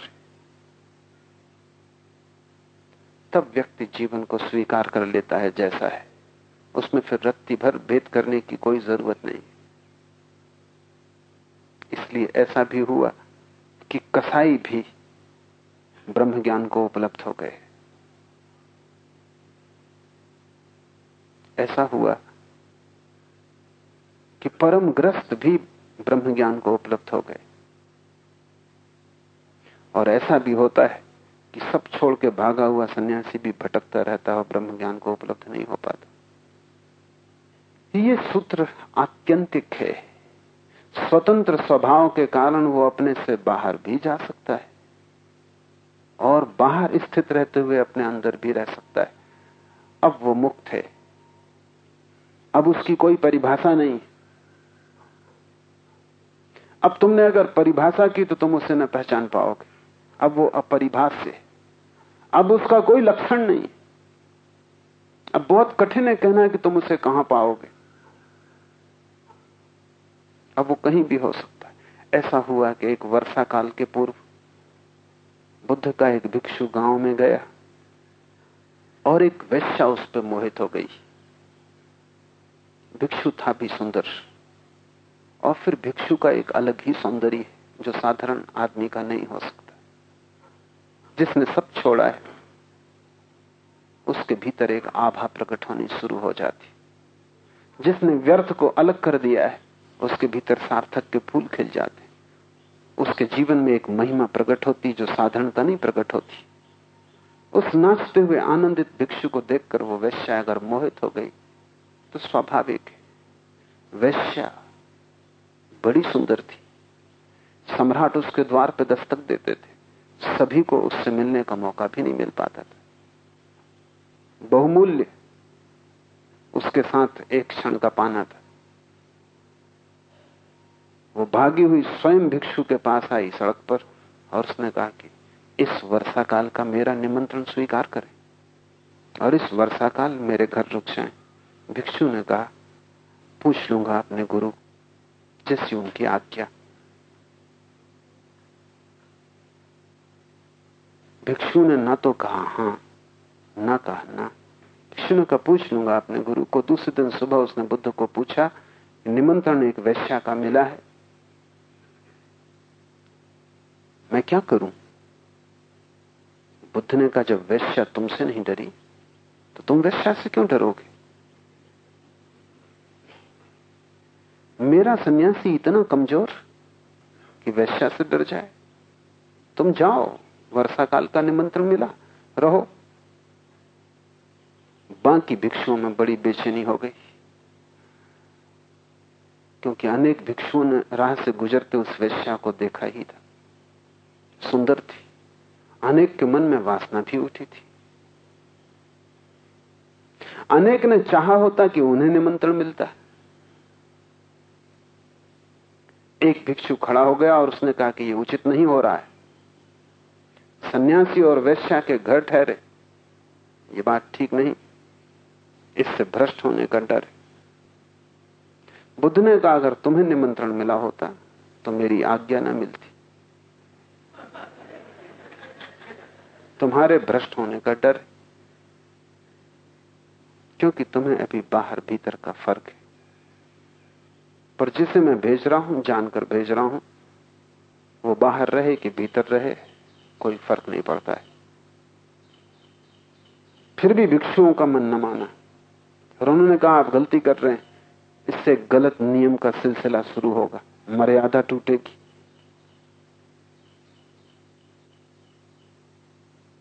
बुद्ध ने कहा तुम रुको। वर्षा काल बीतने तो फिर हम देखेंगे। रोज रोज भिक्षु खबरें लाने लगे कि वो भ्रष्ट हो चुका है। क्योंकि कोई खबर लाता कि हमने देखा है, उसे कि वो नृत्य देख रहा था, नाच चल रहा था वहाँ रात, और वो भी बैठा था। कोई कहता कि वो गद्दी पे बैठा था मखमल की। कोई कहता है कि उसने कपड़े बदल लिए। कोई कुछ खबरें लाता, कोई कुछ खबरें लाता। कोई कहता हमने आलिंगन में उन्हें देखा है। बुद्ध कहते कि वर्षा काल बीत जाने दो। जल्दी क्या है? तुम अफवाहें क्यों लाते तुम्हें प्रयोजन क्या है? तुम भ्रष्ट नहीं हो रहे हो। जो भ्रष्ट हो रहा है, वो वर्षा काल के बाद वापस लौटेगा। वर्षा काल के बाद भिक्षु वापस लौटा और उसके पीछे वैश्या साथ आई और उस वैश्या ने बुद्ध से कहा कि मुझे भिक्षुणी बना ले। भिक्षु जीत गया, मैं हार गई। मैंने सब उपाय किए और उसने किसी भी उपाय में बाधा ना डाली। अगर मैंने उसका आलिंगन भी किया तो वो दूर ना हटा। अगर मैंने उसे मखमल की गद्दी पे बिठाया तो उसने ये ना कहा कि मैं भिक्षु हूँ, मखमल की गद्दी पे कैसे बैठ सकूँ? मैंने उसे सुस्वादु से सुस्वादु भोजन दिए तो भी उसने ये ना कहा कि भोजन मैं न कर सकूँगा, इससे वासना जगे। मैंने सब निमंत्रण दिए, उसने ना ना कहा। जो हुआ, वो चुपचाप बैठा रहा, जिससे कुछ भी ना हो रहा हो। मैं उससे आंदोलित हो गई। जैसा आनंद उसे मिला, जिसमें बाहर भीतर खो गया, जैसा आनंद उसे मिला, जिसमें कोई भी बाधा नहीं डाल सकता, वैसे ही आनंद की आकांक्षा मेरी भी। बुद्ध ने भिक्षुओं से कहा, देखो, जिसका बाहर भीतर मिट गया हो, वो वैश्या के पास भी रहे तो वैश्या ही संन्यास नहीं बन जाती। तुम अगर वैश्या के पास जाते तो तुम वैश्या की छाया बन जाते एक तो शुभ है जो अशुभ से डरा होता है, वो कुछ बहुत मूल्य का नहीं। साधु असाधु से डरा होता है, संत असाधु से डरा नहीं होता। संत दोनों के पार चला गया। संत वही है जिससे अब कोई भी स्थिति बदल ना सके, वो बाहर रह के भी भीतर ही बना रहता। वो संसार में भी रहे तो भी संसार उसके भीतर प्रवेश नहीं करता। बुद्ध ने कहा है, सन्यास की परम दशा वही है, जब तुम नदी से गुजर जाओ, लेकिन पानी तुम्हारे पैरों को न छुए। तुम नदी से गुजरने से डरो, ये कोई परम अवस्था नहीं है, ये तो भय की अवस्था है। तीन सूत्र याद रखें। मन की मालकियत तोड़नी है। साक्षी भाव से टूटेगी, फासला बनेगा। स्वयं की मालकियत सिद्ध करनी है, लेकिन विरोध में जाने से नहीं, ऊपर उठने से। स्वतंत्रता आएगी, अगर विरोध में जाने से आई तो झूठी होगी, स्वतंत्रता में तनाव और परेशानी होगी, वो शांत नहीं होगी, वो सहज नहीं होगी। ऊपर जाने से, साक्षी बनने से, लड़ने से नहीं धर्म में योद्धा की जगह ही नहीं है। धर्म में सिर्फ़ ऊपर उठना है। लड़ना नहीं, क्योंकि जिससे तुम लड़े, तुम वहीं रुक जाओगे, उसी के तल पर। मन को शत्रु नहीं बनाना है, मन के पार जाना, अतिक्रमण करना है। और मन के पार जाने का सूत्र साक्षी भाव, जैसे तुम ऊपर गए, सहज, स्वतंत्रता स्पॉन्टेनियस फ्रीडम घटित होगी, मुक्तता घटित होगी। और उस मुक्तता का कोई विरोध नहीं है किसी से। ऐसी मुक्ति में तुम उस दशा में पहुँच जाओगे जहाँ अपने से बाहर भी रहो, भीतर भी रहो। कोई फ़र्क नहीं पड़ता क्योंकि बाहर भीतर का फासला ही गिर गया। संसार और मोक्ष एक है। सब द्वैत समाप्त हो गया। सब द्वंद खो गया। अद्वंद और अद्वैत की स्थिति। आज इतना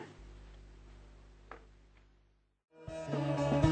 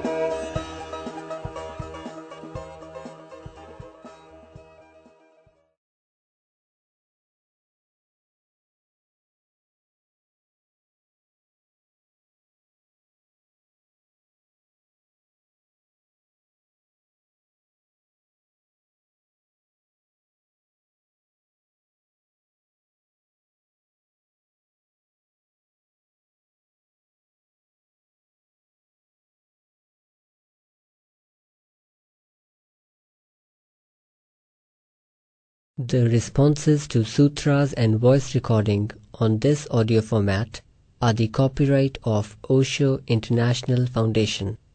Copyright dates 1953 through 2003. All rights reserved. Reproduction in any media is prohibited. सूत्रों पर दिए गए संबोधन और ऑडियो माध्यम में मुद्रित आवाज पर ओशो इंटरनेशनल फाउंडेशन के कॉपीराइट हैं। कॉपीराइट उन्नीस सौ तिरपन से 2003 सर्वाधिकार सुरक्षित। किसी भी माध्यम में रिप्रोडक्शन अर्थात पुनर्निर्माण निषिद्ध है।